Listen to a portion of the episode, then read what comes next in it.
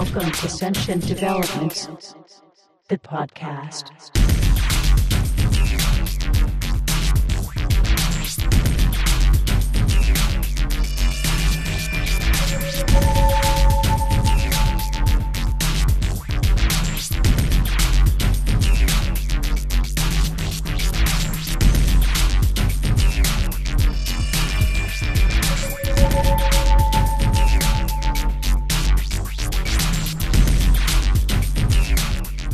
All right, welcome once again to Sentient Developments, the podcast. As always, I am your host, George Dvorsky, and this is the podcast of my blog, Sentient Developments, where I cover such topics as science, technology, futurism, transhumanism, and bioethics. For today's episode, going to focus a bit more on the science side of things. Going to look at uh, some of the most powerful forces in the universe and rank the most powerful forces in the universe. Also, going to look into the uh, recent uh, controversy that erupted after a lab, a Dutch lab, recreated or re engineered the bird flu virus to be an airborne virus and the implications of doing such a thing. Going to also talk about the uh, trend now toward, um, or the impetus rather, toward nuclear disarmament. The Obama administration got, kind of got this rolling a couple of years ago, and I'd like to just both look at uh, both sides of the issue, if you will. So, kind of a didn't really intend it to be this way, but kind of a doom and gloomy kind of uh, podcast, both in terms of looking at the most powerful forces in the universe and bird flus and re- self-replicating viruses and nuclear war and, well, hopefully on a positive note, nuclear disarmament. So that'll be the episode today. But before we get into those segments, just going to uh, uh, address some some personal notes uh, as 2012 gets underway here. Uh, December was, for all intents and purposes, kind of a write off in terms of diet and exercise.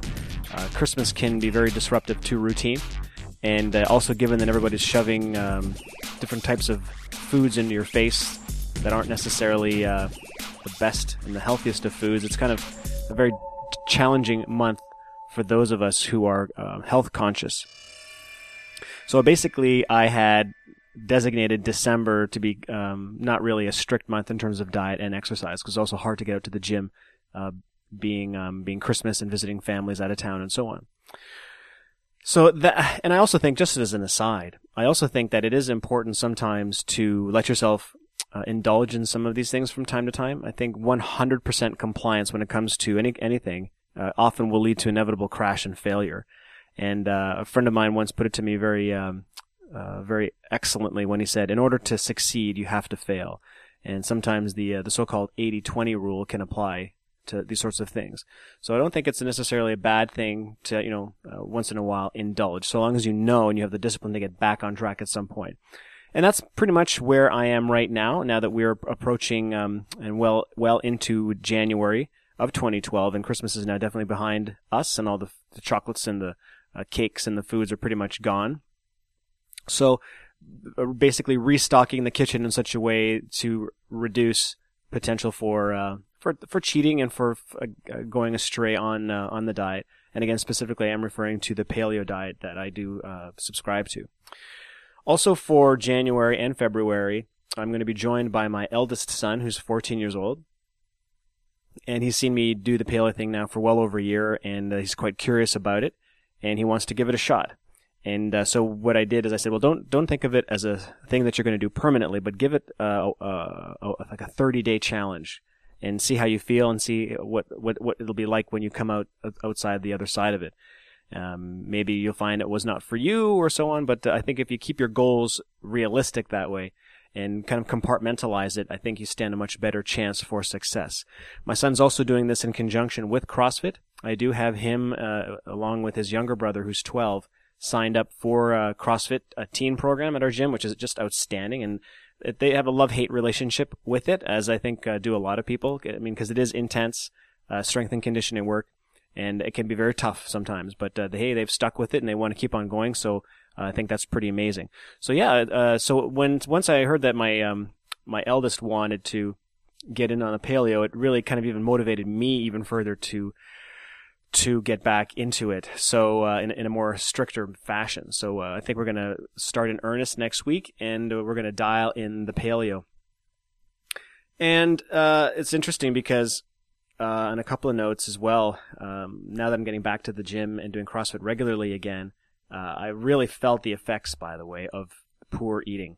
And I really did eat like crappy stuff, like like lots of lots of uh, cakes and pies and chocolates, and uh, even lots of cheese, and uh, obviously some more, more wine than I hope to even think about.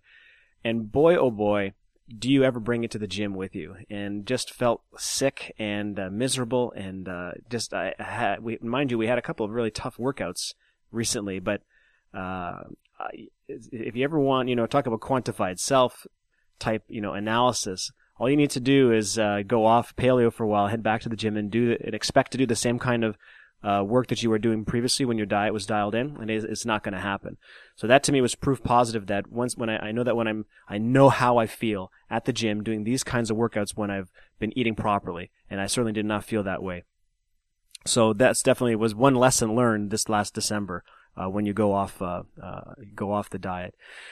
So obviously, big uh, as you're getting a sense, I'm very keen on uh, reducing my sugar intake, and that's certainly I think where a lot of um, a lot of the thinking is at these days is increasingly we're increasingly finding the detrimental effects of sugar, uh, its impact on everything from uh, uh our blood sugar levels through to even uh, being regarded as a toxin and, and, the causes of such things as cancer and diabetes and other other kinds of ailments. And that said, though, tr- at the same time, trying to keep my sanity about it because I do have, a, have an awful sweet tooth. So what we do here at our household is we um, keep in the shelf 85% dark chocolate and uh, obviously, the dark chocolate's got some positive uh, things about it, including uh, its, its, antioxidant qualities, and it tastes wonderful. And at 85%, sometimes we get 90%, uh, we keep our sanity in, uh, in, that we can still indulge in some chocolate from time to time. And uh, it reminds me of a quote from Hippocrates, who once said, Make food your medicine and make medicine your food. And I'm at, the stage right now where virtually everything I eat, I have to think of it in terms of what are its beneficial qualities. And if it doesn't have any beneficial qualities, if it's em- empty calories or devoid of nutrients or um, those sorts of things, then I have to seriously question why am I eating it. And at the same time, uh, it has to still be tasteful and wonderful, and it has to be emotionally satisfying. And I think um, uh, paleo uh, really uh, the great thing about it is it allows you to do that. So um, stocking the kitchen with all the good things and removing all the bad things is definitely an important step.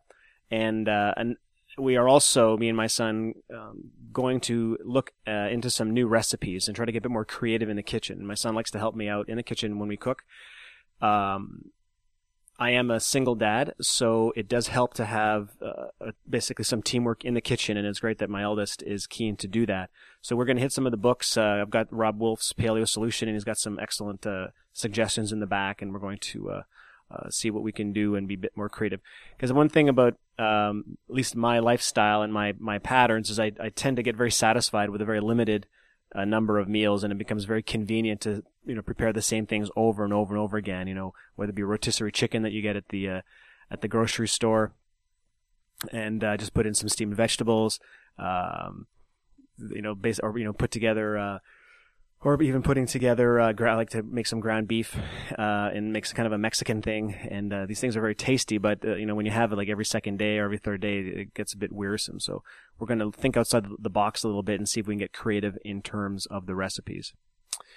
So, and uh, just to end this note on this note, um, also uh, basic trying to um, focus in in January and February, both in terms of diet and exercise, because the CrossFit Open is scheduled to start, I believe, at the end of February. And this is another thing that's big for me is uh, is the competitive side of things. And uh, I think it's also it's particularly important for me to remain focused and uh, goal oriented when I know that there all this effort that I mean, sure, I definitely do this from a, the perspective of health. Uh, both in terms of physical health, psychological health, and in, and in terms of my life extension strategy. There's no question about it but uh, that's why I do it. But the secondary kind of uh, you need to kind of those are kind of long term goals, but I think it's also important to have short term and medium term goals that justify and reinforce to you why you're you're as strict when as as you are when it comes to diet and exercise. So for me, it's the competitive side of things. So CrossFit has uh, the, the CrossFit Games, which is uh, it's set up to uh, determine who the fittest athlete is on the planet. It's a rather bold claim, but that's the claim that uh, that they're making. And mind you, I have uh, I'm not even remotely close to being uh, at that kind of a competitive level. Don't don't get me wrong here. I'm not even suggesting that I can keep up with with with that that crew or even a lot of the crew in my own gym. But what's really interesting about this uh, competition is that it's open to everyone and anyone who does CrossFit. And uh, you're able to sign on. Basically, uh, I remember last year there was the first year that they did it, that in, that it involved everybody. And I believe that, and I, I'm, I'm quite sure this is probably true. But while while they were doing it, it was the largest single uh, competition in in the history uh, of athletics because there were thousands. I think there was some 20,000 participants. And i could be wrong. There might have even been more than that. Uh, around the world, and you because you were at, at, your gym and you had uh, the judges at your own gym um, assessing you and making sure that you're making the, the correct movements and uh, completing the uh, the uh, the workouts properly. And uh, if you didn't have that, you could submit your performance on, on a video like YouTube or something like that and have it evaluated that way. So by virtue of using technologies and social networking technologies, uh, they were able to pull off a competition that involved well over 20,000 people. So that's why uh, I can participate in this thing myself. And being somebody who is, um, I mean, I'm not athletic by any stretch of the imagination. Um, I, I, do what I can when it when it comes to these things. Uh, but I and that and in addition to that, being uh, 41 years old, turning 42 th- this year, I, I obviously can't keep up with the 26 year olds and the 23 year olds and even a lot of the 30 somethings. So um, what I like, uh, what I like to be able to do though is just see where I do rank, um, not just amongst the entire uh, community of CrossFitters, but um, over time just to see where do I fit within my own reference group, which would be 40, you know, early 40 something males. And uh, that to me would be, I don't think they're there yet in terms of quantifying uh, that. I think they only go, they, they have uh, up till age 45 and under, and then from there they break it down into 45, 50, and so on. So I've still got a few years to go before I I get into that category. So right now I am technically still competing against you know uh, the 20 somethings and the 30 somethings. So I I'm, I'm forced to kind of see where I um, I am situated relative to those athletes anyways, it's uh, regardless of that, it's still very motivating for me to compete and to see my score and to see if I can even do it because a lot of these a lot of these uh, movements and uh, competitions are very, very challenging, and uh, um, it's um, it's just even just even just completing it and, and, completing some of these workouts sometimes is is is, enough, and uh, that. Uh, uh, anyways, that's so that's com- that's uh that's coming up at the end of February. So I do have the next six weeks or so to to again dial in the diet uh, get back in, uh, in in that kind of competitive shape and be driven to because I think it takes the the competition takes about four to six weeks. There's basically one workout per week over the course of six weeks. Uh, that at least that's what they did last year. So it's because it's a good span of time. It's a good span of time to get your act together in the gym and uh, be focused and uh, make sure that all the other parts of your life are in order so that you can maximize your performance during these competitions. So there you have it. Uh, wow, spent more time talking about that than I had anticipated but uh, yeah, January and February getting back on track, both in terms of exercise and diet. I will certainly keep you posted and let you know how we're doing, both uh, in, uh, in, the family in terms of keeping up with the paleo and the kinds of recipes that we uh, come up with, and also, of course, my CrossFit, uh, both in terms of getting uh, back into shape and waiting for the competition to start in late February. Okay, let's take a quick break here, listen to some music, and when we get back, we're going to rank the most powerful forces in the universe.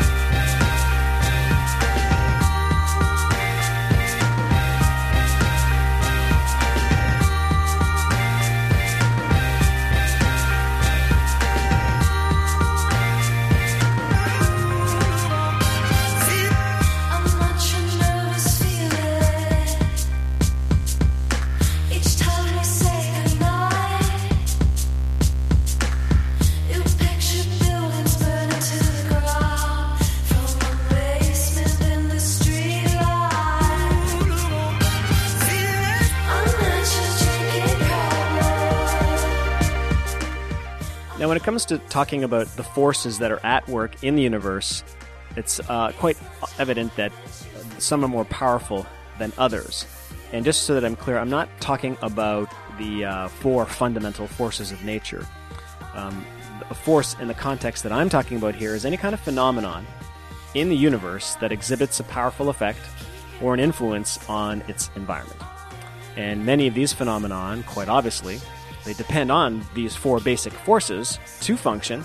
And these four forces I'm referring to are things like gravity, uh, electromagnetism, the weak interaction, and the strong interaction. But it's the collective and emergent effects of these fundamental forces that I'm interested in. And when I say power, I don't just mean the capacity to destroy or even to wreak havoc, though that's an important criteria here. A force should be considered powerful if it can if it can profoundly reorganize or manipulate its environment in a coherent or constructive way. Albert Einstein, he once quipped that uh, the most powerful force in the universe was compound interest. And while he does have a point, and with all due respect to the master, I now present to you the four most powerful phenomenon currently making an impact in the universe. Number four are supermassive black holes. And before I get into this discussion of supermassive black holes, here's a clip, an audio segment, giving you a very brief overview as to uh, what we mean by black holes and uh, what uh, why they would be a particularly uh, powerful force in the universe. So here, quick, have a quick listen. Earlier this year, scientists caught the first ever glimpse of one of the rarest of all astronomical events a black hole gobbling up a star in a distant galaxy. Black holes are the cookie monsters of the universe, consuming everything in their path. The unfortunate star called Swift J1644 plus 57 actually met its demise 3.9 billion years ago, but we're just seeing it happen now. Astronomers had never caught a black hole in the act before, and no wonder. Such an event happens only about once per 100,000 years per galaxy, when a star drifts too close along its orbit. With 100 billion stars in our own galaxy, the odds of it ever happening to our own sun aren't very high, roughly 1 in a trillion. We're a lot more likely to be struck by an asteroid, or a comet, consumed by a supernova, or victim of a powerful gamma ray burst. There are black holes in our neighborhood, though Cygnus X1 is only about 6,000 light years away. It was the subject of a famous bet when Stephen Hawking lost a wager to astrophysicist Kip Thorne over whether it really was a black hole.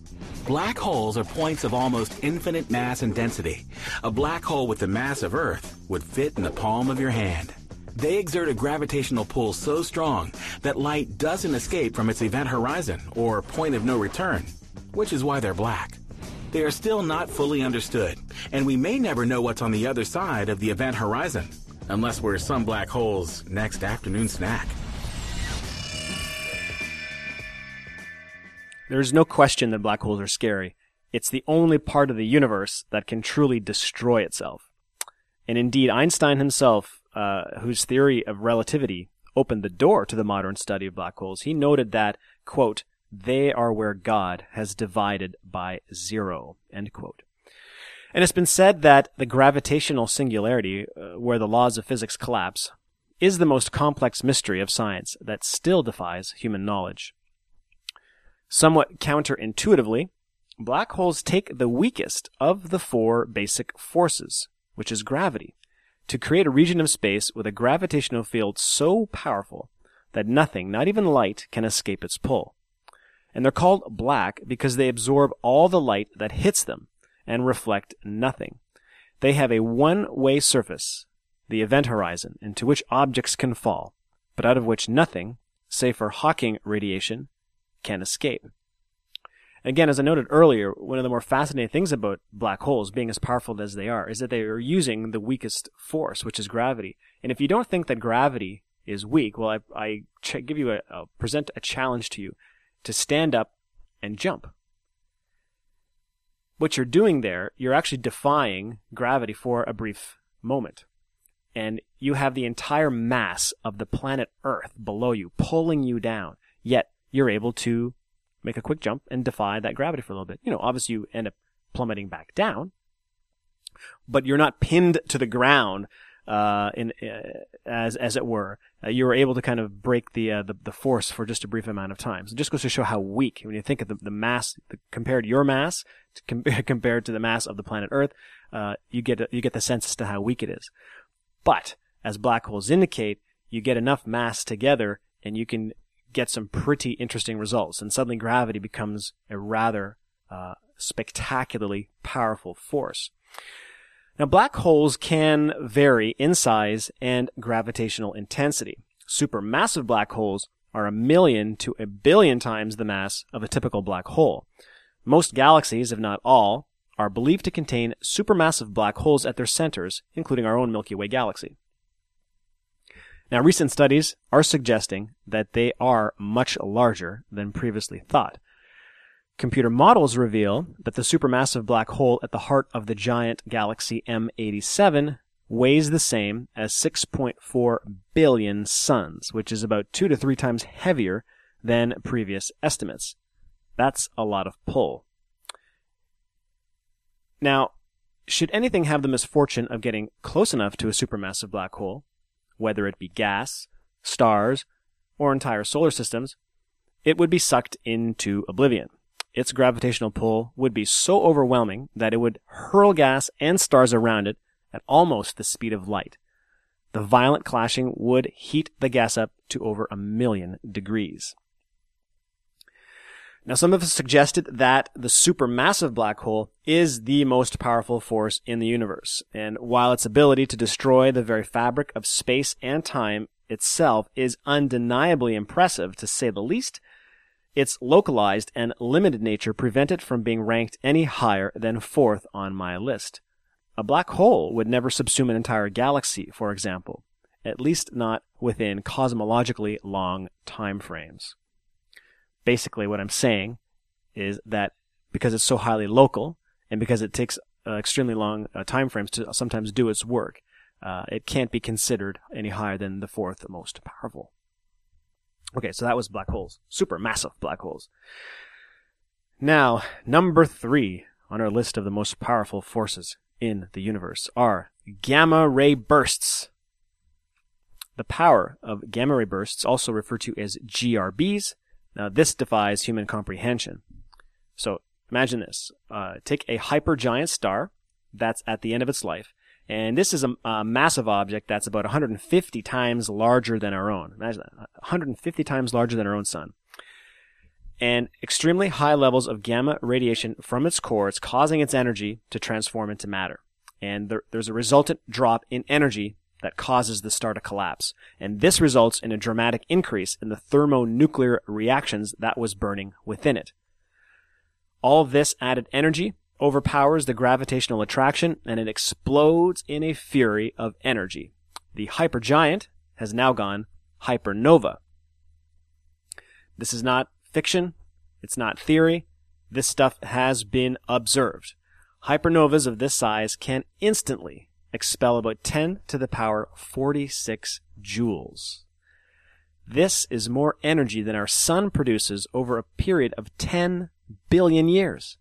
10 billion years in one cataclysmic explosion. Hypernovas can wreak tremendous havoc, quite obviously, in its immediate local area, and it effectively will sterilize the region if there was any life in that area. I've even heard some accounts say that it, might, it could be as much as a quarter of a galaxy, which is astounding. That's 25,000 light years kind of a diameter. Um, it's astounding. These explosions produce highly collimated beams of hard gamma rays that extend outward from the exploding star. And any unfortunate life bearing planet that should come into contact with those beams would suffer a mass extinction, if not total extinction, depending on its proximity to the supernova. Gamma rays would eat up the ozone layer and indirectly cause the onset of an ice age due to the prevalence of NO2 molecules. Supernova can shoot out direct beams of gamma rays to a distance of 100,000 light years. while super while hypernovas disperse gamma ray bursts as far as 500 to 1000 light years away. We're currently able to detect an average of about one gamma ray burst per day, and that is across the entire universe, at least what we can see of the universe from our Hubble bubble. So again, that was one per day across the universe. So there's one, that's one massive catastrophe, uh, happening, uh, per day. Because gamma ray bursts are visible to distances encompassing most of the observable universe, which is a volume encompassing many billions of galaxies, this suggests that gamma ray bursts are exceedingly rare events per galaxy. Determining an exact rate is difficult, but for a galaxy of approximately the same size as the Milky Way, the expected rate for hypernova type events is about one burst every 100,000 to 1 million years. Thankfully, hypergiant Eta Carinae, which is on the verge of going nova, is well over 7,500 light years away from Earth. We'll be safe when it goes off, but you'll be able to read by its light at nighttime. But not so fast.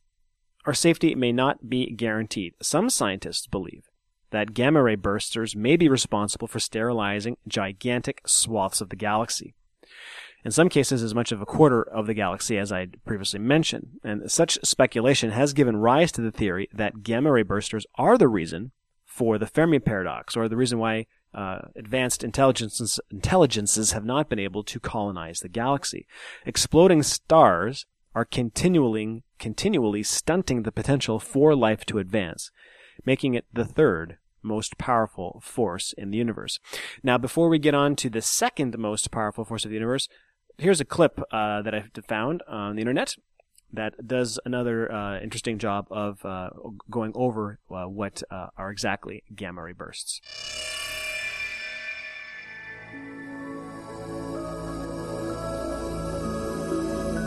Supernovas bright enough to be seen as the distant galaxies rush away from us are trillions of times more powerful than the biggest bangs that human science can produce.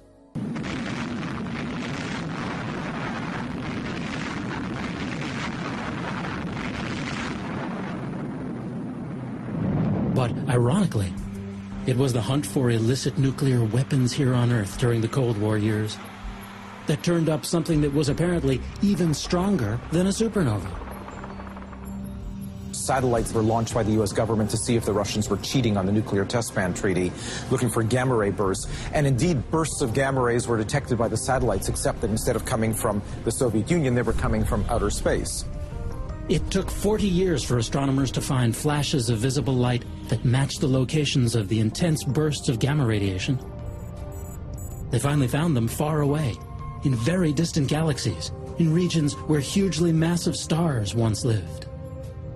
If you work out the energy associated with some of these bursts, they're up to 100 times or even 1,000 times more than a supernova. And so they called them hypernova stars. But how could such super supernovas really exist?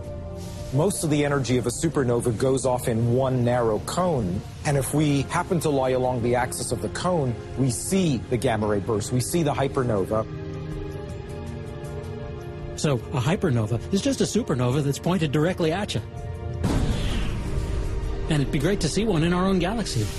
But none have detonated anywhere nearby since the invention of the telescope.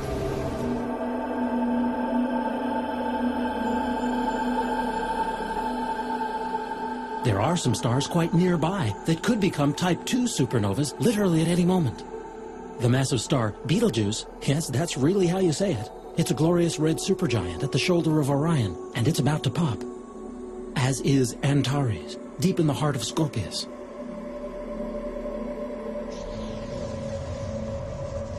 Both of them are amongst the largest stars that we know. These things are more than 100 times bigger than our sun, right in the last stages of their evolution.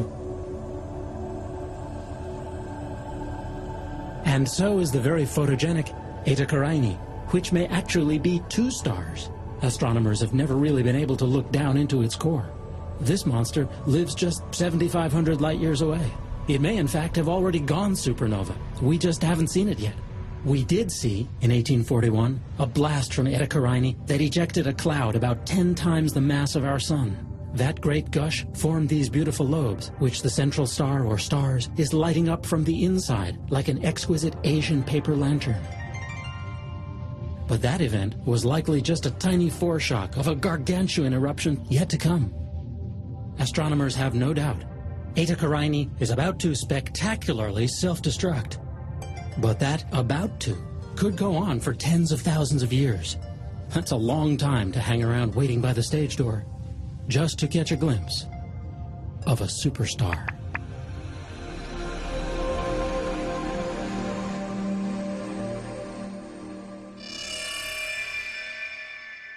Okay, so that ends the uh, gamma ray burst discussion.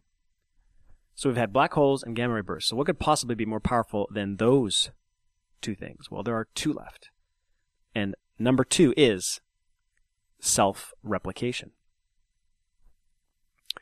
Now, funny things started to happen about 8 billion years ago. Pieces of the universe started to make copies of itself. And this in turn kindled another phenomenon, natural selection. Now, this might not seem so impressive or powerful in its own right. It's the complexification and the emergent effects of this process that's interesting. What began as fairly straightforward cellular replication, at least on Earth, eventually progressed into viruses, dinosaurs, and of course, us human beings. Self-replicating RNA or DNA has completely reshaped the planet, its surface, and atmosphere, molded by the processes of life. And it's a process that is proven to be remarkably resilient. The Earth has been witness to some extremely calamitous events over its history, namely the big five mass extinctions. But life has picked itself up, dusted itself off, and it started anew. And what makes self-replication all the more powerful is that it's not limited to biological substrate. Computer viruses and memes provide other examples of how self-replication can work. Replicators can also be categorized according to the kind of material support they require in order to go about self-assembly. In addition to natural replicators, which have all or most of their design from non-human sources, i.e. natural selection, there's also the potential for this. The, I've got three lists here, three on the list here. Autotrophic replicators. So autotrophic replicators are devices that could reproduce themselves in the wild and mine their own materials. It's thought that non-biological autotrophic replicators could be designed by humans and could easily accept specifications for human products. There are also self-reproductive systems, and these are systems that could produce copies of itself from industrial feedstocks such as metal bar and wire. And lastly, you've got self-assembling systems, systems that could assemble copies of themselves from finished and delivered parts. Simple examples of such systems have been demonstrated at the macro scale. These are obviously sp- speculative, or uh, at least certainly in their nascent stage, but it shows that uh, the potential for self-replication uh, has yet to be reached. So, in this sense, ranking the powerful, most powerful forces in the universe, it's uh, when it gets to the discussion of uh, self-replication. Um, while I, I, I, admit that uh, it's extremely powerful from today's perspective, it's not going to be even remotely close to how powerful it's going to be in future. Now, it's conjectured that a particularly potent form of self-replication will eventually come into the form uh, of molecular manufacturing and the introduction of self-replicating nanobots. And one version of this vision is connected with the idea of swarms of coordinated nanoscale robots working in tandem. Microscopic, self-replicating nanobots may not sound particularly powerful or scary, but what is scary is the prospect for unchecked exponential growth a fear that nanomechanical robots could self-replicate using naturally occurring materials and consume the entire planet in their hunger for raw materials. Alternately, they could simply crowd out natural life, outcompeting it for energy. And this is what has been referred to as the gray goo or ecophagy scenario. And some estimates show, for example, that the Earth's atmosphere could be destroyed by such devices in a little under two years meaning it, would take not saying it's going to happen two years from now, but that the process itself could take uh, that uh, short that short amount of time. Self-replication is also powerful in terms of what it could mean for interstellar exploration and colonization. By using exponentially self-replicating von Neumann probes, for example, the galaxy could be colonized in as little as 1 to 10 million years. And of course, if you can build, you can destroy. And the same technology could be used to sterilize the galaxy in the same amount of time. And for more on this topic, if you're interested, uh, check out my article entitled Seven Ways to Control the Galaxy with Self-Replicating Probes. So, self-replication is number two on my list. Its remarkable ability to reshape matter, adapt, grow, consume, build, and destroy make it a formidable force to be reckoned with. Alright, so that was number two, self-replication.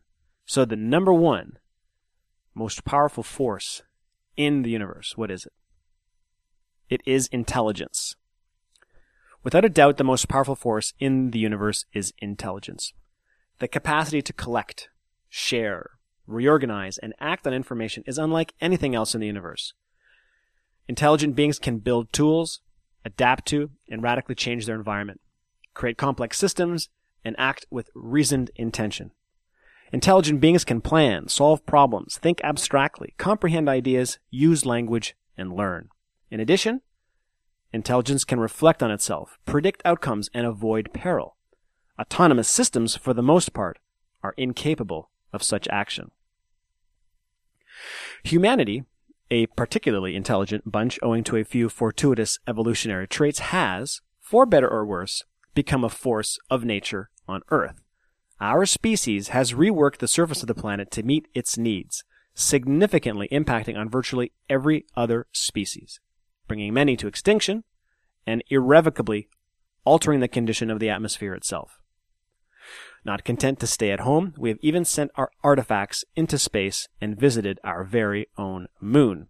Now, while some cynics may scoff at so-called human intelligence, there's no denying that it has made a significant impact on the biosphere. Moreover, what we think of as intelligence today may be a far cry from what's possible. The advent of artificial superintelligence is poised to be a game changer. A superintelligent agent, which may or may not have conscious or subjective experiences, is an intellect that is much smarter than the best human brains in practically every field, including problem solving, brute calculation, scientific creativity, general wisdom, and even social skills. Such entities may function as super expert systems that work to execute on any goal it is given, so long as it falls within the laws of physics and it has access to the requisite resources. Now that's power, and that's why it's called the technological singularity. We have no idea how such an agent will behave once we get past that horizon. Another more radical possibility, if that's not radical enough, is that the future of the universe itself will be influenced by intelligent life. So in the same way that we're impacting on the planet Earth here in its development, we as an uh, or the, uh, some kind of artificial superintelligence may impact on the development and the unfolding of universal processes. The nature of intelligence and its presence in the universe must always be called into question. There exists only one of two possibilities. Intelligence is either one, cosmological epiphenomenon, or two, an intrinsic part of the universe's inner workings. If it's the latter, perhaps we have some work to do in the future to ensure the universe's survival or to take part in its reproductive strategy. Theories already exist in regards to stellar engineering, where a local sun could be tweaked in such a way as to extend its lifespan. Future civilizations may eventually figure out how to re-engineer the universe itself, such as reworking the constants, or create an escape hatch to basement universes. Thinkers who have explored these possibilities include Milan Cirkovic, John Smart, Ray Kurzweil, Alan Guth, and James N. Gardner. And uh, this is something that interests you, I do recommend that you see Gardner's book entitled Biocosm, The New Scientific Theory of Evolution. Intelligent life is the architect of the universe. Intelligence as a force may not be particularly impressive today when considered alongside supermassive black holes, gamma ray bursters, and exponential self-replication, but it may be someday. The ability of intelligence to re-engineer its environment and work towards growth, refinement, and self-preservation give it the potential to become the most powerful force in the universe.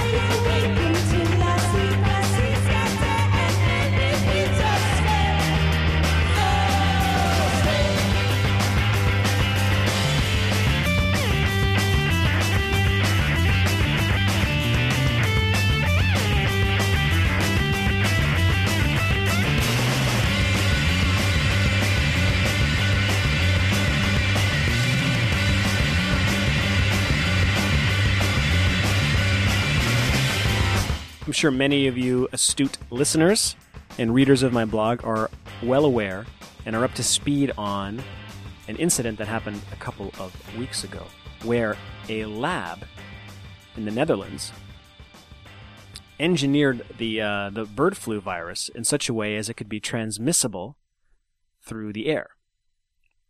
And this caused quite a kerfuffle, quite a controversy for obvious reasons. Is they basically modified uh, an existing virus uh, in such a way as to make it much more dangerous to human civilization. And what's kind of upsetting or troubling about all this is that uh, they say it wasn't it wasn't even all that difficult. That uh, they, I think they, what they said was it only required about four or five mutations, which would indicate that even uh, through regular processes of natural selection, that the bird flu virus could eventually, on its own, uh, mutate it into uh, something far more catastrophic and far more transmissible than its current incarnation as the bird flu. But more to the point of this uh, study is the potential for uh, somebody to deliberately do this, uh, some kind of a terrorist organization or rogue state to put this together. So I'm going to get into some commentary in just a second, but first, here is a clip from NBC uh, as the story broke a few weeks ago. Back now with a story that got our attention today. Scientists have created a flu virus on purpose in the lab that could potentially kill a lot of people. And now a big fight is about to erupt over how much to reveal to the wider world about it. We get more tonight from our chief science correspondent, Robert Bazell. Starting with the virus that causes bird flu, two scientists have created a highly contagious version in the laboratory that one calls probably one of the most dangerous viruses you can make. A government committee is now deciding on how much detail scientific journals should reveal when they publish the studies, and the controversial decision is due soon. But some top scientists think the entire project is wrong. I think it's a bad idea for us to take a lethal virus and transform it into a highly transmissible one, and I think it's a second bad idea to publish the results so others can replicate it. Bird flu, called H5N1, first jumped from chickens to humans in Hong Kong in 1998 and was deadly, killing about 60% of the people it infected.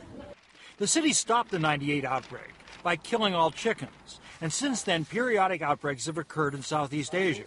But the virus has never been very contagious, infecting only a few people at a time. The two scientists, one in Europe and the other at the University of Wisconsin, genetically altered wild bird flu so it could easily be transmitted from person to person. They proved this using ferrets, which transmit flu like humans. They submitted their results to two top journals, Science and Nature.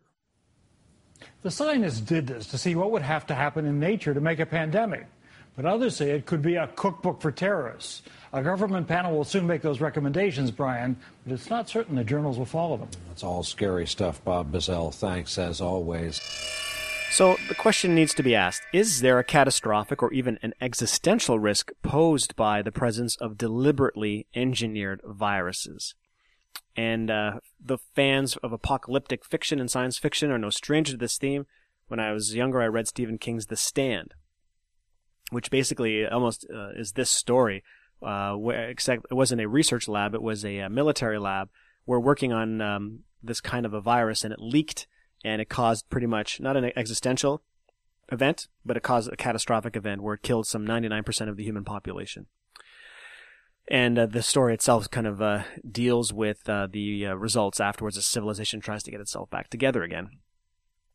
So I think um, amongst the pundits who discuss such things as existential risks, uh, they definitely have uh, concern about it, and you'll often find that uh, deliberately engineered viruses are on the list of catastrophic and even potential, potentially existential risk. As while it may not uh, wipe out 100% of the human population, it could set us back so far civilizationally that it could pose a virtual existential risk and again, that goes back to what I was saying in my previous segment about the most ranking the most powerful forces in the universe. This is an example of how self-replication is extremely powerful, and particularly when it gets into this kind of ex- exponential mode. And uh, things don't have to be big or powerful to be uh, sort of big or um, strong to be powerful. Um, we're talking about microbial agents here, able to wipe out the entire uh, species, at least potentially, anyways. So looking at the um, the reasons for this, why why did these uh, scientists do such a thing? And they claim that it was a proactive effort, that they were working to anticipate the inevitable, whether the virus will mutate on its own or if it's going to be done deliberately by terrorists uh, or a rogue state or even even potentially a lone individual and uh, this is where technology gets particularly scary as we move forward and as we progress uh, more and more in terms of the sophistication of our technologies. Is that it's it's taking less and less people uh, to wreak more and more damage. So while it took, in, uh, while in our history it, it, would often take an entire army to wreak havoc, uh, now we're getting down to uh, groups of individuals, and even potentially as futurist Philip van Nedervelde argues, it may even come down to a single catastrophic individual, or what he calls a SIMAD, a single individually massive destructive. What he describes as basically being the Unabomber on steroids. So you can imagine a scientist who's deranged enough, uh, jaded enough, cynical enough, nihilistic enough to want to do this, given the uh, the know-how, could actually put such a thing together and unleash it in the human population uh, becoming potentially uh, the greatest serial killer or mass murderer in the history of human history. And um, and I'm deliberately trying to be scary here, and uh, but also at the same time being as as truthful and analytical as I can as a futurist, because these are, I believe, sincere and genuine threats. Uh, it's it's one thing to kind of speculate about it. It's, it's when this stuff actually does happen that we reminded that uh, yeah, we are uh, we're constantly in peril as new technologies become more and more dispersed. And an interesting side effect or consequence of technological development is that what used to be old, or what was sorry, what used to be new and cutting edge and sophisticated technology ceases to be that after decades and centuries. Let's take the nuclear bomb, for example. We're now talking about somewhat archaic technology. We're not talking about something that was developed some 60 years ago. This isn't bleeding edge stuff by any means. And if you think of the kinds of things like iPhones and uh, other such uh, devices, uh, uh that's more, uh, in a way, more more uh, scientific and, and more technologically advanced than the nuclear bomb. So what that what that means is is that the threat of accessibility and the threat of somebody else coming up with it on their own is greatly heightened. That in conjunction with the fact that all the information is becoming more and more centralized and available through the internet. So the issue never becomes, or is ceasingly to become, um, one of technological know-how that that's out there. It's it's known how to put together, uh, let's say, a nuclear device, uh, or what, or let's say, I guess now we now have the technical know-how to put together a virus, uh, or rather mutate an existing virus.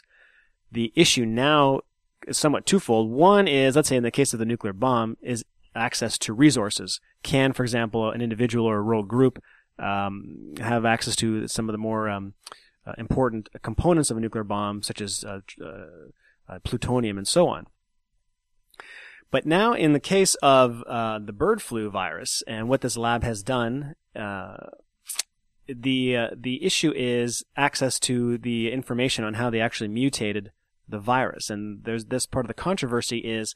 Uh, will this information be made available for other scientists, and if, if so, how easily accessible will that be from for a malign uh, individual or group to uh, to have access to this technology? So here's where I think I'm on the side of the group that actually did this. I know they're getting maligned right now, and they're getting hammered for their irres- the irresponsibility of what they had done. But I, the more I think about it, the more I think that uh, I agree with their motive for doing this, which was not only to see if it could be done, but to see how easily it could be done. And now that we know that it can be done, is now we can prepare. Now we can prepare to meet it should it become unleashed.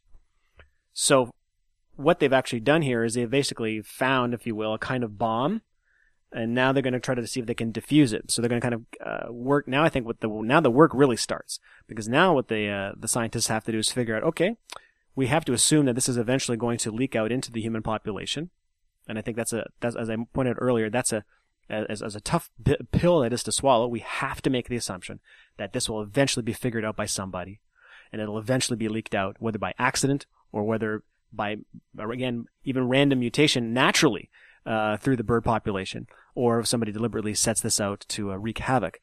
We have to make that assumption. So now we have to figure out uh, how are we going to find an immunization for it? How are we going to combat it? Should it get out into the public? Even everything. This is everything. This deals with everything from uh, scientific know-how in terms of dealing with it biologically, through to even sociological uh, uh, stopgaps. So how do we, for example, uh, deal with uh, um, creating, let's say, zones of um, to separate, for example, populations that have it.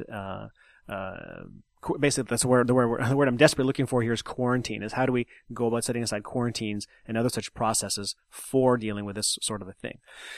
So that's my two cents on the matter. Um, I think that uh, I'm imagining a scenario now in which an epidemic, let's say, does happen, and we did not, uh, let's say, try to reverse engineer this virus and didn't try to come up with some kind of prescription for it or prophylaxis for it, we'll ask ourselves, well, why didn't we do that? Why, you know, why? Well, this is this is kind of like that that uh, um, that kind of kind of hind, they say hindsight is twenty twenty. Well, no, uh, we actually have the foresight. In this case, foresight is twenty twenty. We absolutely know that this is going to happen. So there's not going to be any hindsight is twenty twenty nonsense here. If this thing should um, leak out and start to devastate human populations, we, we have no excuse now because we know uh, that we actually have to anticipate this happening, and we would regret we would regret not conducting this kind of research. So that's my take on this. I would love to hear your feedback on this and tell me I'm wrong, uh, or tell me I'm right. Uh, but uh, I think that, um, and just as an, also as another aside, this lab wasn't the first lab to do this. I believe a Japanese team had also done this earlier. So that even proves my point even further that if we have multiple teams coming up with the same uh, set of mutations to make this a, uh, as they said, an aerosol-based um, vector for transmission of the bird flu virus, then we really are in trouble here, and we really need to get our act together in terms of coming up with a solution for dealing with it. Okay, let's take a break now. And we're going to go from viral uh, devastation through to nuclear devastation and going to discuss the recent push behind nuclear disarmament.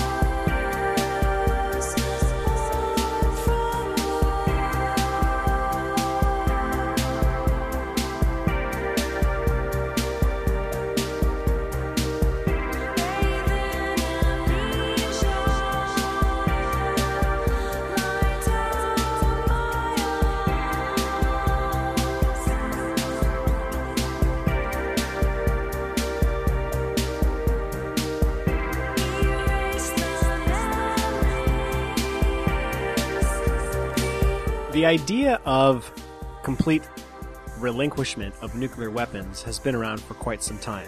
Obviously, ever since even the, the, the development and advent of the nuclear uh, of nuclear weapons and uh, our presence in the nuclear age. And in particular, ever since the end of the Cold War, it's been thought that uh, maybe we could uh, we can actually do this. We can actually get rid of these apocalyptic weapons. Because as it stands, um, from the potential of existential risks, it is one of the more um, potent, uh, if not the only, real weapon right now that could actually uh, guarantee human extinction. So why not just you know get rid of it and, and basically eliminate one variable uh, that could uh, undermine our species completely? And what's interesting as well is how this issue started to pick up steam once the Obama administration uh, got settled in. Uh, back in 2010, the administration started to make their first serious steps, both in terms of uh, initiating the conversation at the United Nations and the signing of bilateral agreements between the United States and Russia.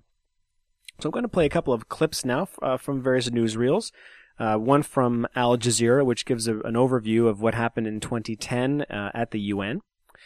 And uh, after that, uh, an interview uh, by uh, of Larry Bender. Now, Larry Bender, you sorry, Lawrence Bender.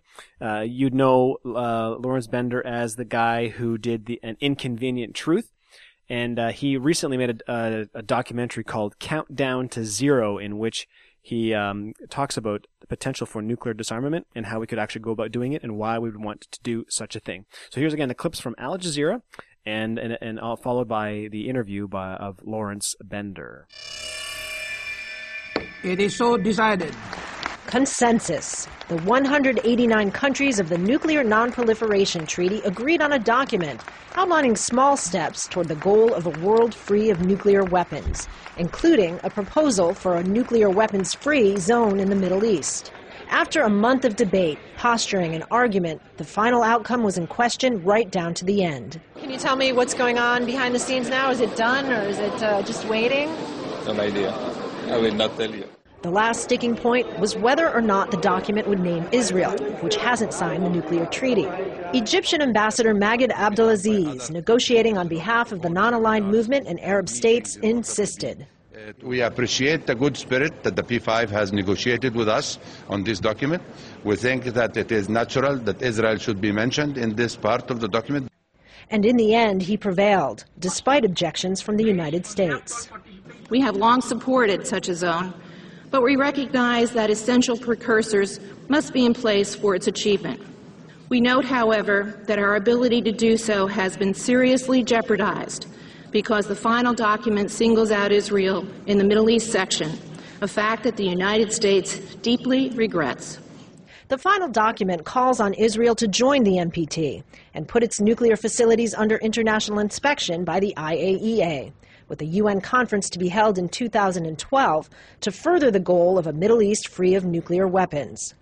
Iran had threatened to scuttle the deal, saying the document didn't go far enough in establishing concrete steps or a timeline for the main nuclear weapon states to disarm. We wanted uh, setting a certain timeline of 2025 uh, for total elimination of nuclear weapon all over the world, so that we will be able to realize uh, the wish of all that we will have nuclear uh, world without nuclear weapon. In the end, no country wanted to be the one to block consensus. All 189 had to agree on the final document in order for it to be adopted. And considering the last conference broke down with absolutely no agreement, any agreement is considered an accomplishment. The NPT came into force 40 years ago. The challenge of disarmament and non-proliferation remains just as difficult now as it was then. Kristen Saloomey, Al Jazeera, the United Nations. Countdown to Zero, a film that makes the case for nuclear disarmament. It's been screened by a host of administration officials, including Secretary Clinton, and it opens in U.S. theaters in July. Welcome. Let's first, we had a historic signing between the American and Russian president today, but let's first get to the film, which is, give, give me the premise for the film. Sure. Um, well, Countdown to Zero is is a terrifying uh, edge of your seat, eye opening kind of uh, wake up call about the, the urgent threat posed by uh, terrorism. Uh, proliferation and the accidental use of nuclear weapons. And it has a great uh, group of people, and it has uh, Tony Blair, President Musharraf, President Gorbachev, President Carter, President de Klerk from South Africa, members of the CIA, Valerie Plame. I mean, it's a, it's a really amazing group of people. Um, we screened the movie in Sundance a couple months ago, and as you said, it's coming out in July. One of the things in this agreement today, um, one of the th- the film makes a distinction between sort of nuclear weapons as we thought about them during the Cold War Mhm. and this new threat. That's right. Today's signing had a sort of uh, antiquated feel to it. It felt Mhm. like something from the 70s. How, how big a deal was that? It's a really big deal. Like everything, you need to start somewhere. And uh, this is the greatest reduction in nuclear, uh, strategic nuclear arms since in a generation. Um, and next week, as, as you know, the president's convening 47 heads of states. By the way, Washington is going to be pretty locked down with 47 motorcades going around. Um, but there, they're going to talk about securing all nuclear materials uh, worldwide. He's, the president's got a four-year plan to do that. Um, and as a Global Zero member, uh, we support the president in this, and we urge the leaders coming into D.C. to uh, adopt his plan. But the if it's the terrorist and these kind of um, st- the big state actors, the president's dealing with, that's one piece of the pie. But Right. what you're talking about is uh, a little bit harder to track. You won't see it going away at a signing uh, ceremony. A- absolutely, but but you have to start somewhere. So uh, the the plan that we have, uh, the Global Zero Commission has put together, uh, which is very much in alignment with where the president is heading, is you have to start somewhere. So at first, Russia and the United States have created, signed a bilateral agreement to reduce, reduce their nuclear weapons. Um, they're going to start right into another agreement, hopefully right after that. And the idea is that as the United States and Russia reduce their nuclear arms, um, then the rest of the world can then also get involved in starting to slowly uh, reduce on a verifiable, intrusive level.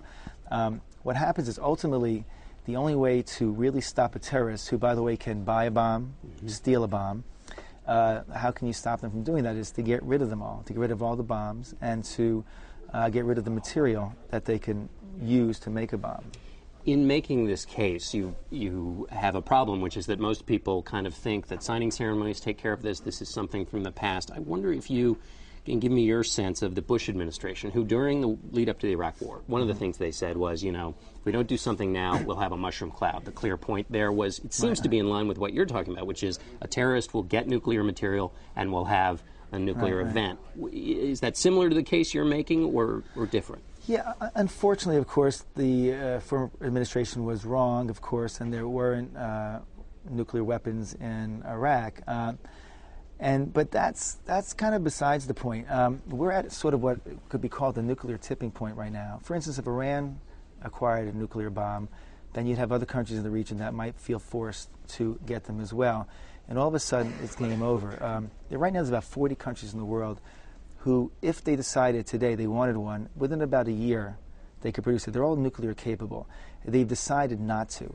And we have countries that have given them up. Like uh, we talk about in the movie, uh, President de Klerk from South Africa decided to give up. He had about six uh, uh, Hiroshima uh, sized bombs that they gave up. Uh, when, when Russia um, fell apart, in a sense, and Kazakhstan, Ukraine, um, and one of them losing track of. Um, uh, I was talking to Secretary James Baker. Through sticks and carrots, they gave up the nuclear weapons. What about those the, these, you know, North Korea and Iran? The, the old argument is, look, we can't give up anything because we're never going to be able to convince uh, Iran and North Korea. What do they? What does your film say about that? That's right. Well, you, you would have to be naive to say, of course, that you would want to give up, unilaterally give up your weapons if a country like Iran acquired it or North Korea didn't give them up. So the point is not, we would never want to advocate something like that. Obviously, our national security is of the highest importance. Um, the idea, though, is, and there's a commission of greater minds than mine who have put this together, and they're backed by former presidents, national security advisors, military leaders, and the such, and quite a few of them that have put a plan together that deals with monitor- monitoring systems, uh, verification systems. And again, it, it is a slow process of reducing nuclear of our nuclear arsenals, starting with the Russian United States. You know, we own over 90% of the weapons uh, around the world. Um, and then once we get down to a level of a thousand or so, then a country like China might say, okay, they'd be interested in, in getting involved because the pressure now is going down. Before the pressure was going up, we, with MAD, mutually assured destruction, uh, United States and Russia were increasing our arsenals. Then China decided, well, of course, they needed to. And we can reverse that cycle. So I'm going to uh, kind of do a bit of a counterpoint here. While it might seem intuitive and um, uh, uh you know even and obvious in a certain way that uh, we need to get rid of these weapons, uh, we also have to think of okay what what um, what would happen if we actually went uh, through this exercise of nuclear disarmament, and what would be the potential implications? And I think it's important to do this kind of a counterpoint because most everyone agrees that humanity needs to get rid of its nuclear weapons. And there's no question that complete relinquishment will all but eliminate the threat of deliberate and accidental nuclear war and the ongoing problem of proliferation. Indeed, the ongoing presence of nuclear weapons, it's the greatest single threat to the survival of humanity. So putting the problem into perspective, there's currently 26,000 nuclear warheads ready, ready to go. And 96% of those are controlled by the United States and Russia. These two countries alone could unleash the power of 70,000 Hiroshimas in a matter of minutes. In the event of an all out nuclear war between the US and Russia, it's estimated that as many as 230 million Americans and 56 million Russians would be killed by the initial blasts. The longer term impacts are nearly incalculable, but suffice it to say, human civilization would be hard pressed to survive. Given the end of the Cold War, and the establishment of the START agreements, the idea of deliberate nuclear war seems almost anachronistic. But the potential nightmare of an accidental nuclear exchange, exchange is all too real. We have already come very close on several occasions, including the infamous Stanislav Petrov incident in 1983. We are living on borrowed time. The assertion, therefore, that we need to completely rid ourselves of nuclear weapons appears more than reasonable. Our very survival may depend on it. In fact, there are currently a number of initiatives underway that are working to see this vision come true. As mentioned, President Barack Obama himself has urged for the complete elimination of nuclear weapons. But, but before we head down the path to disarmament, we need to consider the consequences. Getting rid of nuclear weapons is a more difficult and precarious proposition than most people think. It's important, therefore, that we look at the potential risks and consequences. There are a number of reasons for concern. A world without nukes could be far more unstable and prone to both smaller and global scale conventional wars. And somewhat counterintuitively, the process of relinquishment itself could increase the chance that nuclear weapons will be used. Moreover, we have to acknowledge the fact that even in a world free of nuclear weapons, we will never completely escape the threat of their return. The first, and so far final use, of nuclear weapons during wartime marked a seminal turning point in human conflict. The development of the bomb and its presence as an ultimate deterrent has arguably preempted the advent of global scale wars. It is an undeniable fact that an all out war has not occurred since the end of World War II, and it is very likely that the threat of mutually assured destruction, also known as MAD, has had a lot to do with it. Now, the Cold War, it's a case in point. Its very nature as a war without direct conflict, it points to the acknowledgement that it would have been ludicrous to engage in suicidal nuclear exchange. Instead, the Cold War turned into an ideological conflict largely, largely limited to foreign skirmishes, political posturing, and espionage. Nuclear weapons had the seemingly paradoxical effect of forcing the United States and the Soviet Union into an uneasy peace. The same can be said today for India and Pakistan, two rival and nuclear capable nations mired in a Cold War of their own. It needs to be said, therefore, that the absence of nuclear weapons would dramatically increase the likelihood of conventional wars re-emerging as military possibilities. And given the catastrophic power of today's weapons, including the introduction of robotics and AI on the battlefield, the results could be devastating, even existential in scope. So, While the damage inflicted by a restrained conventional war would be an order of magnitude lower than a nuclear war, the probability of a return to conventional wars would be significantly increased. This forces us to ask some difficult questions. Is nuclear disarmament worth it if the possibility of conventional war becomes 10 times greater? What about 100 times greater? And given that nuclear war is more of a deterrent than a tactical weapon, can such a calculation even be made? If nuclear disarmament spawns X conventional wars with Y casualties, how could we measure those catastrophic losses against a nuclear war that's not really supposed to happen in the first place? The value of nuclear weapons is not that they should be used, but that they should never be used. Today's global geopolitical structure has largely converged around the realities and constraints posed by the presence of apocalyptic weapons and by the nations who control them. Tension exists between the United States and Russia, but there are limits to how far each nation is willing to provoke the other. The same can be said for the United States' relationship with China. And as already noted, nuclear weapons may be forcing the peace between India and Pakistan.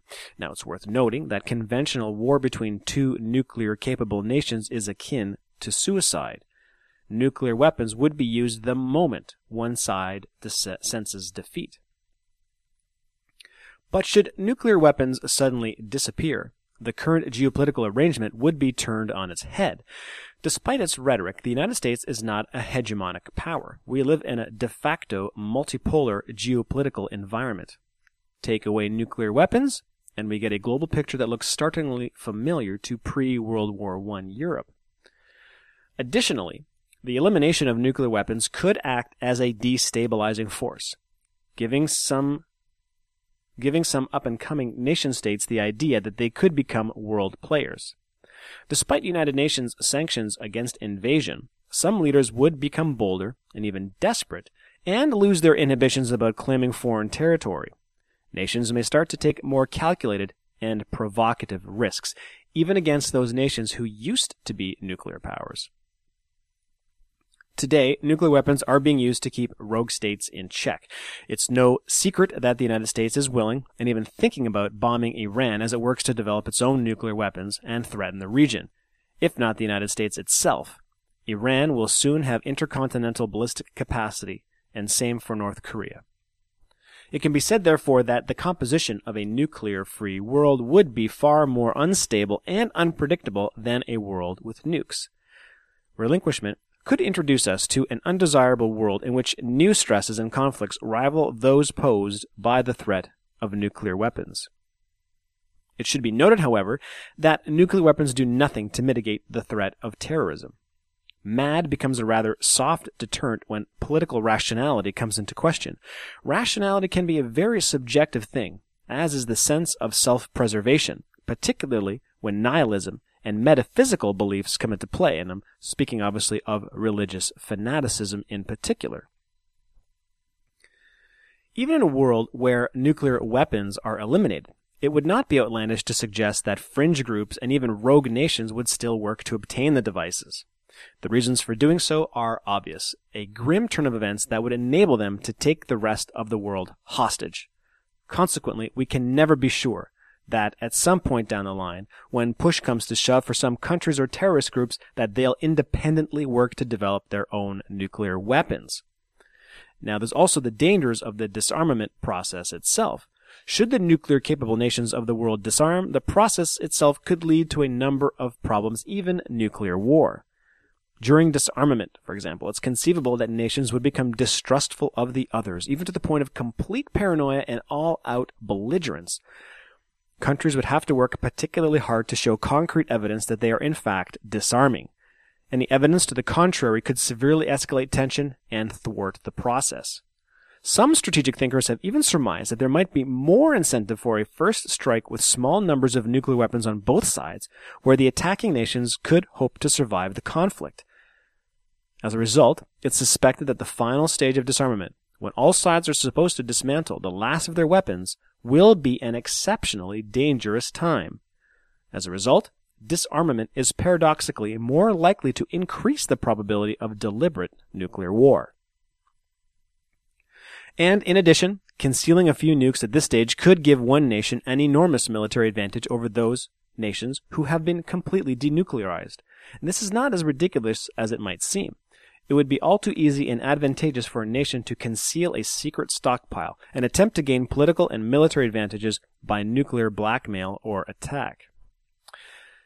So, in conclusion, I want to make it clear at this time that I am not opposed to nuclear disarmament, but what I'm trying to do here is bring to light the challenges that such a process would bring. If we're going to do this, we need to do a proper risk assessment and adjust our disarmament strategies accordingly, assuming that's even possible. I still believe that we should get rid of nuclear weapons. It's just that our nuclear exit strategy will have to include some provisions to alleviate the potential problems I just described. At the very least, we need to dramatically reduce the number of live warheads. Having 26,000 active weapons and a stockpile the size of Mount Everest is sheer lunacy. There's no other word for it. It's a situation that's begging for disaster. All this said, we must also admit that we have permanently lost our innocence. We will have to live with the nuclear threat in perpetuity, even if these weapons cease to physically exist. There will never be a complete guarantee that countries have completely disarmed themselves and that rearmament won't ever happen again in the future. But thankfully, a permanent guarantee of disarmament is not required for this process. The longer we go without nuclear weapons, the better. So there you have it. Again, um, I would love to hear your comments on this one. And uh, I'm imagining that more people might disagree than agree with me on this one, but that's all fine. It's all part of the, the debate and the conversation. Thank you for listening to this episode of the Sentient Developments podcast. If you would like to reach out and uh, talk to me about anything that I discussed here today, you are absolutely welcome to do so. You can reach me at george at sentientdevelopments.com. You're obviously welcome as well to visit my blog, Sentient Developments, where I have many of these articles posted and links posted, and you can find further information if this if the subject matter interests you. So that ends this week's episode. I hope you enjoyed it. And uh, everyone, have yourselves an outstanding week, and I will look forward to speaking to you again in about a week's time. Bye bye.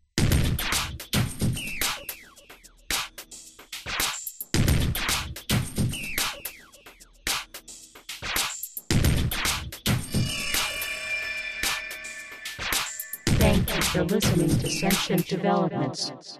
Goodbye.